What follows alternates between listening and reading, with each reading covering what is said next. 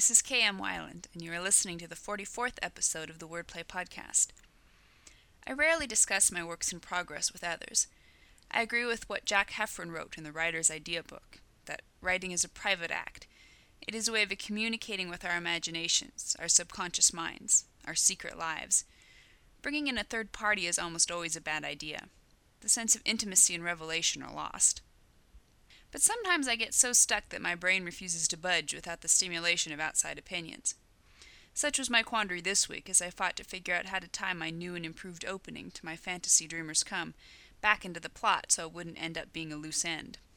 I picked the brains of the folks over at the fantastic forum community, ChristianWriters.com, and let their brainstorming on my behalf rev my brain back into gear.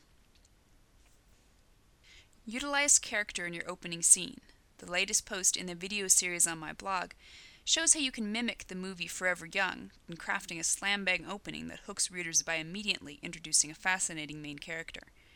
You can watch the video on my blog at wordplay-kmweiland, that's W-E-I-L-A-N-D dot blogspot.com.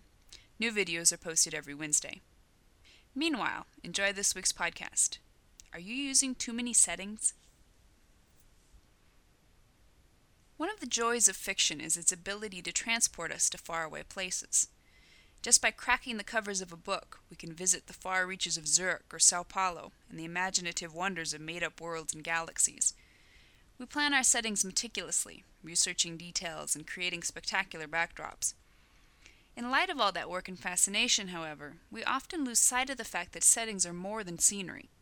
They're the cohesive grounding, the foundation of the whole story and as such they need to be used with sparing care. In his marvelously insightful book, The Anatomy of Story, film consultant John Truby points out Many writers mistakenly believe that since you can go anywhere, you should. This is a serious mistake because if you break the single arena of your story, the drama will literally dissipate. Having too many arenas results in fragmented, inorganic stories. The most powerful stories are inevitably those that are distilled to the most inherent ingredients, by removing extraneous information that detracts from its potent focus. Introducing a slew of settings is much like introducing a slew of characters. The reader's attention fragments, and both the writer and the reader have to spend more time and effort to keep track of details and orient their emotional connection. Following are some tips for distilling your settings to the perfect number. 1. Choose your primary settings wisely. Setting should never be an arbitrary decision.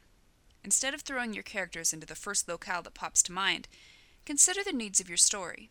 You're going to be spending a lot of time in this setting, so you need to choose a place that will enhance the requirements of your plot. 2. Utilize and explore your primary setting. Once you've decided upon an interesting setting, take advantage of it.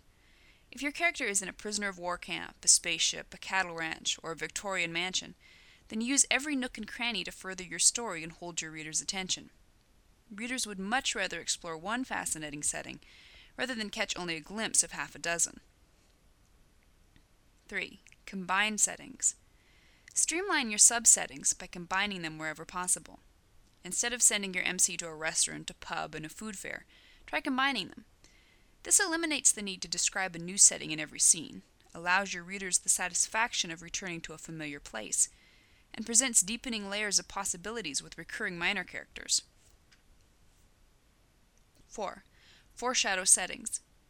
Maintaining only the needed number of settings allows you unprecedented opportunities for foreshadowing.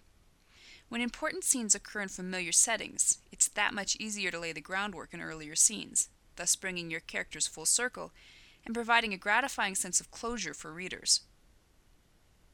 As one of the most important resources in your possession, settings need to be utilized wisely and frugally so they can bring their full impact to the story. Thank you for listening to the Wordplay Podcast. To read a transcript of this episode, visit me on the web at wordplay-kmweiland, that's W-E-I-L-A-N-D dot blogspot.com, and be sure to listen again next week.